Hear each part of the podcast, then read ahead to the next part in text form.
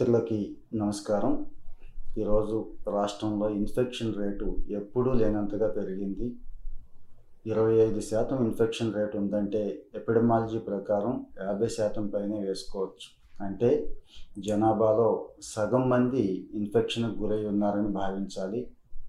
Asymptomatic కావచ్చు symptoms ఉన్నవాళ్ళు కావచ్చు. అలాగని భయపడాల్సిన అవసరం లేదు.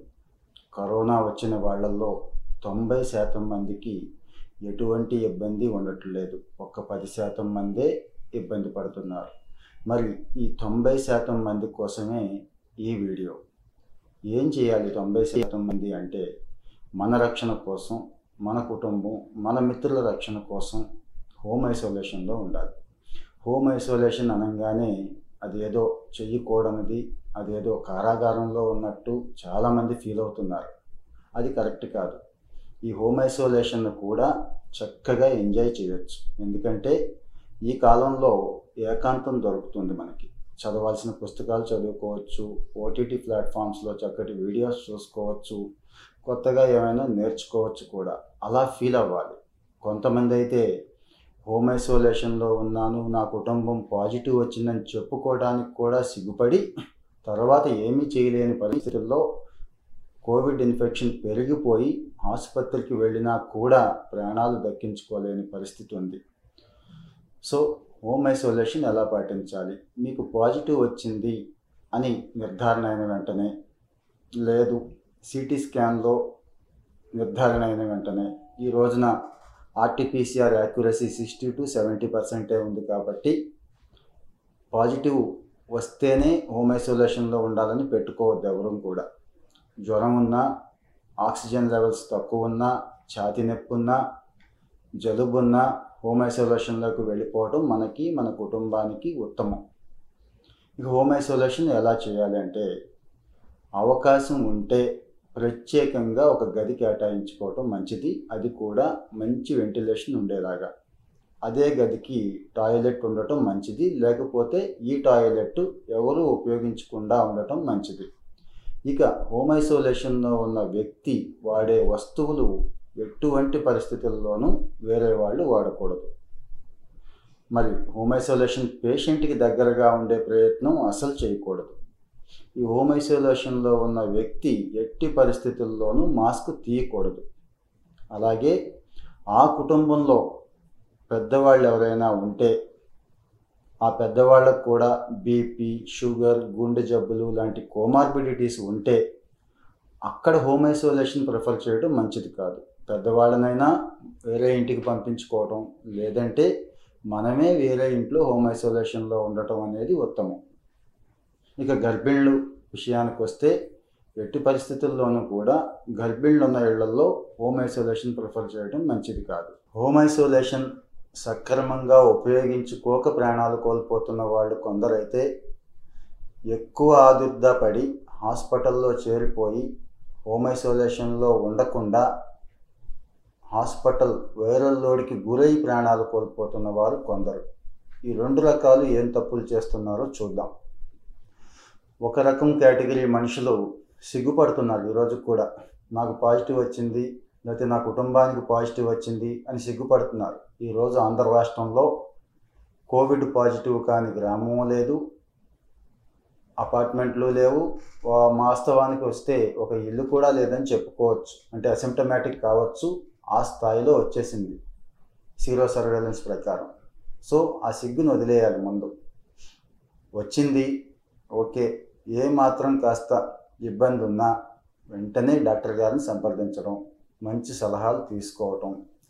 అప్పటికీ ఇబ్బందికరమైన పరిస్థితి అంటే తీవ్రమైన జ్వరం ఉన్నా ఎస్పీఓ టూ పడిపోయినా హార్ట్ రేటు తేడాగా ఉన్నా డాక్టర్ గారి సలహాలను పాటిస్తూ ఇమ్మీడియట్గా కోవిడ్ కేర్ సెంటర్ కానీ కోవిడ్ హాస్పిటల్ కానీ వెళ్ళటం ఉత్తమం.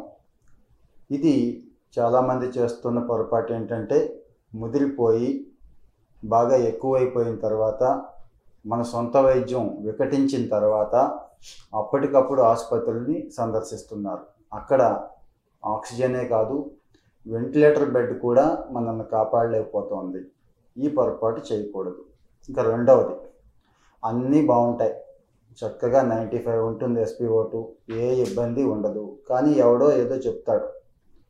డాక్టర్ గారు అలాగే చెప్తాడు నువ్వు హాస్పిటల్కి వెళ్ళిపో. పలానా హాస్పిటల్లో అయితే బ్రహ్మాండంగా ఉంది. ఫలానా డాక్టర్ గారు అయితే అద్భుతమైన వైద్యం చేస్తున్నాడు. లేకపోతే ఫలానా ఆక్సిజన్ అయితే బతికేసే అవకాశాలు ఉంటాయి ఇలాంటివి చెప్తున్నారు. దీంతో నాలుగు రూపాయలు ఉన్నవాళ్ళు లేకపోతే కంగారు స్థాయి ఎక్కువ ఉన్నవాళ్ళు ఏదో రకంగా హాస్పిటల్లో బెడ్ దక్కించుకుంటున్నారు వెళ్ళిపోతున్నారు. ఇంట్లో ఉంటే హాయిగా వెంటిలేషన్తో ఉండి చక్కగా మనశ్శాంతితో ఉంటాడు మనిషి. హాస్పిటల్కి వెళ్ళి అక్కడ విపరీతమైన వైరల్ లోడు గందరగోళం అనేక మంది పేషెంట్లు వాళ్ళ ఆర్తనాదాలు చనిపోతున్న శవాలు ఒకవైపు మెంటల్గా స్టెబిల్గా ఉండలేక ఆ వైరల్ లోడ్ పెంచుకుంటూ తట్టుకోలేక ఇంట్లో హోమ్ ఐసోలేషన్లో ఉండి చిన్న చిట్కాలతో బయటపడాల్సిన మనిషి హాస్పిటల్కి వెళ్ళిన తర్వాత చనిపోతున్నారు. ఇది రెండో రకమైన పొరపాటు. ఇది ఎట్టి పరిస్థితుల్లోనూ చేయకూడదు. ఈ భయాన్ని వదిలేయాలి. ఇక్కడ రెండు అంశాలు గుర్తుంచుకోవాలి. ఎక్కువ భయపడే వాళ్ళు ఇబ్బంది పడుతున్నారు. అసలు బాధ్యత లేని వాళ్ళు ఇబ్బంది పడుతున్నారు. మీరు ఇలాగే చెప్తారు. మా ఇబ్బందులు ఏంటో మీకేం తెలుస్తాయి అనుకుంటారు కొంతమంది. హాస్పిటల్కి వెళ్ళే పరిస్థితి అంటూ వస్తే వెళ్ళాల్సిందే. ఎప్పుడు వస్తుంది ప్రతి నాలుగు గంటలకి ఒక షీట్ మెయింటైన్ చేసుకుందాం ఇంట్లోనే. ఆ షీట్లో మన టెంపరేచర్ ఎంత ఉంది? ఎస్పీఓటు ఎంత ఉంది హార్ట్ రేట్ ఎంత ఉంది మన ఫిజికల్గా కండిషన్ ఎలా ఉంది? అనేది ఒకసారి చెక్ చేసుకుందాం. ఏదైనా ఒకరోజు ఆ షీట్ ప్రకారం ఇబ్బందిగా ఉందనిపిస్తే అప్పుడు హాస్పిటల్ బెడ్ కోసం వెళదాం హాస్పిటల్ కంటే ముందు అంటే మోడరేట్ సిమ్టమ్స్ ఉంటే కోవిడ్ కేర్కి ప్రిఫర్ చేద్దాం. ఎక్కువ సిమ్టమ్స్ ఉంటే హాస్పిటల్కి వెళ్దాం. ఇక హాస్పిటల్కి ఎలా వెళ్ళాలో మీకు అందరికీ తెలిసిందే. నూట నాలుగు కాల్ చేస్తే వాళ్ళు ఫాలో అప్ చేస్తున్నారు. జిల్లా స్థాయి వరకు కూడా ఫాలో అప్ ఉండి వెంటనే మీకు కాల్ వచ్చి మిమ్మల్ని హాస్పిటల్లో అడ్మిట్ చేసే వరకు కూడా ఫాలో అప్ చేస్తున్నారు. ఒకవేళ నూట నాలుగుకి పని అవ్వకపోతే గవర్నమెంట్ సోషల్ ఛానల్స్ యూస్ చేస్తుంది ఆరోగ్యాంధ్ర ట్విట్టర్ కానీ ఇన్స్టాగ్రామ్ కానీ ఫేస్బుక్ కానీ ఇక్కడ ట్యాగ్ చేసి మీ వివరాలన్నీ చక్కగా మెన్షన్ చేస్తే సోషల్ మీడియా టీం కూడా రెస్పాండ్ అవుతున్నారు. వచ్చిన ప్రతి ఫిర్యాదుని చెక్ చేసుకొని పరిశీలించి మీకు సర్వీస్ చేస్తున్నారు కాబట్టి హోమ్ ఐసోలేషన్లో ఉంటే ఎవరు పట్టించుకోరు అనే భయం అక్కర్లేదు. ఇంకో ప్రధానమైన అంశం మీకు ఏ డాక్టర్ గారు తెలిసి ఉండకపోవచ్చు.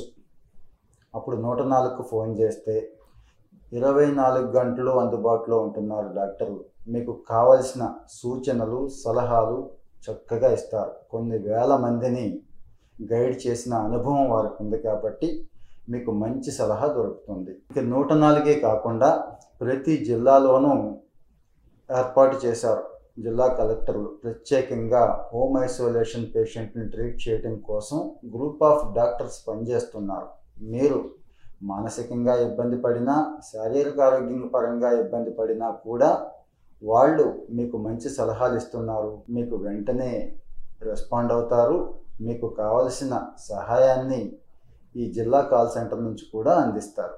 ఇక కేంద్ర ప్రభుత్వం కానీ రాష్ట్ర ప్రభుత్వాలు కానీ ఈ రోజు వస్తున్న కేసులకు సరిపడా కోవిడ్ కేర్ సెంటర్లు ఆసుపత్రులు ఏర్పాటు చేయలేరు. మన దేశమే కాదండి ఏ దేశము కూడా ఏర్పాటు చేయలేరు సో ఆల్టర్నేటివ్ మెథడ్ ఏంటంటే మంచి హోమ్ ఐసోలేషన్ పాటించడం. మరి మంచి హోమ్ ఐసోలేషన్ పాటించండి అని చెప్తున్నారు కానీ ఏం సౌకర్యాలు ఉన్నాయి? ప్రభుత్వం మనకి ఎటువంటి సహాయం చేస్తుంది అనేది కూడా తెలుసుకోవాలి. మీరు హోమ్ ఐసోలేషన్లో ఉన్నప్పుడు మీ ఏరియా ఏఎన్ఎం ఆశ మిమ్మల్ని సంప్రదిస్తారు. మీకు హోమ్ ఐసోలేషన్ కిట్ కూడా అందిస్తారు. ఆ కిట్లో ఏ ఏ ట్యాబ్లెట్స్ వాడాలి ఎలా వాడాలి వివరంగా రాసి ఉంటాయి. ఒకవేళ తెలియకపోతే ఏఎన్ఎం ఆశ కూడా గైడ్ చేస్తారు. అప్పటికీ ఇబ్బంది అయితే మీ ఏరియా మెడికల్ ఆఫీసర్ గారు ఎవరైతే ఉన్నారో ఆయనకి మీరు కాల్ చేయొచ్చు. ఆయన కూడా ఫోన్ ద్వారా మీకు కావాల్సిన సహాయాన్ని అందిస్తారు. ఇంకా ఇబ్బంది అయితే ఇదే ఏఎన్ఎం గారు ఇదే మెడికల్ ఆఫీసర్ గారు స్వయంగా మీ ఇంటికి వచ్చి విజిట్ చేసి మిమ్మల్ని పరిశీలిస్తారు. ఈ సహాయం కూడా మీరు పొందొచ్చు ఒక ఫోన్ కాల్ రూపంలో. మీ ఏఎన్ఎం గారి ఫోన్ నెంబరు మీ మెడికల్ ఆఫీసర్ గారి ఫోన్ నెంబరు మీకు తెలియకపోతే నూట నాలుగుకు ఫోన్ చేయండి. వారు వాళ్ళ ఫోన్ నెంబర్ చెప్తారు మీకు. మీరు స్వయంగా ఫోన్ చేసి నాకు ఈ సహాయం కావాలంటే వాళ్ళు వచ్చి మిమ్మల్ని పరిశీలించి మీకు కావలసిన సహాయాన్ని కూడా మీ ఇంటి వద్దకే అందించే ఏర్పాటు ఈ రోజున ఆంధ్రప్రదేశ్ రాష్ట్ర ప్రభుత్వం చేసింది. దీన్ని ఉపయోగించుకోవటం తెలియదు మనకి. ఈ రోజున కోవిడ్ వల్ల చనిపోతున్న వాళ్ళు సగం అయితే కోవిడ్ వల్ల కలిగిన మానసిక ఆందోళన వల్ల చనిపోతున్న వారు మిగిలిన సగం అవుతున్నారు. భయం ఆందోళన మనిషిని అంత ప్రమాదకర స్థాయిలోకి నెట్టివేస్తాయి. మానసికంగా స్థైర్యంగా ఉండటం చాలా చాలా ముఖ్యం. పాజిటివిటీ పెంచుకోవాలి. పాజిటివ్గా ఉన్న ఫ్రెండ్స్తో మాట్లాడడం చక్కటి సినిమాలు చూడడం ఈ పనికిరానటువంటి చెత్త చెదారం నింపుకున్నటువంటి సోషల్ మీడియాను న్యూస్ ఛానల్స్ ఇలాంటికి దూరంగా ఉండటం ముఖ్యం. అప్పటికీ మీకు భయం తగ్గకపోతే మానసికంగా ఆందోళన ఉంటే అనేక రకాలైన సంస్థలు ఈరోజు మీకు ధైర్యాన్ని ఇస్తున్నాయి కౌన్సిలింగ్ ఇస్తున్నాయి. వాళ్ళ సర్వీస్ కూడా తీసుకోవాలి. కుటుంబం ఎప్పుడూ కూడా ఈ స్థాయిలో ఉన్నటువంటి పేషెంట్లకి ఆసరాగా ఉండాలి. అలాగే ఈరోజు మనకి కోవిడ్ వచ్చినా మన మిత్రులకు కోవిడ్ వచ్చినా వాళ్ళు హోమ్ ఐసోలేషన్లోనో హాస్పిటల్లోనో ఉన్నప్పుడు మనందరం చేయాల్సిన పని ఒకటి ఉంది. అదే వాళ్ళకి ఆసరాగా నిలబడడం ధైర్యాన్ని ఇవ్వడం. నీకేం కాదు నేనున్నాను నేను పట్టించుకుంటాను అనే ధైర్యాన్ని ఎప్పుడైతే పేషెంట్కి ఇస్తున్నామో ఖచ్చితంగా అతన్ని మనం సగం కోవిడ్ నుంచి సగం ప్రమాదాల నుంచి బయటపడేస్తున్నాం. మరి ఈ రకమైన మానసిక ఆందోళన తగ్గించుకోవటం పేషెంట్కి అవసరమైతే పేషెంట్ మానసిక ఆందోళన తగ్గించడం పేషెంట్ తరపున బంధువులకి మిత్రులకి బాధ్యత ఉంది. ప్రభుత్వాలు చేసేవి ఎప్పుడూ చేస్తూనే ఉంటాయి. మనం అది చేయలేదు ఇది చేయలేదు అని ప్రభుత్వాన్ని నిందిస్తూ కూర్చోవడం కాకుండా ప్రభుత్వం అందిస్తున్న ఆసరాని ఏ రకంగా పొందాలో తెలుసుకోవాలి. అప్పటికి ఇబ్బంది ఉంటే ఈ వీడియోలో మీ కామెంట్ రూపంలో పోస్ట్ చేయండి. మా టీం స్పందిస్తారు ప్రభుత్వం దృష్టికి తీసుకెళ్తారు. సాధ్యమైనంత వరకు మీకు సహాయం చేయటానికి సర్వదా ప్రయత్నిస్తారు. Thank you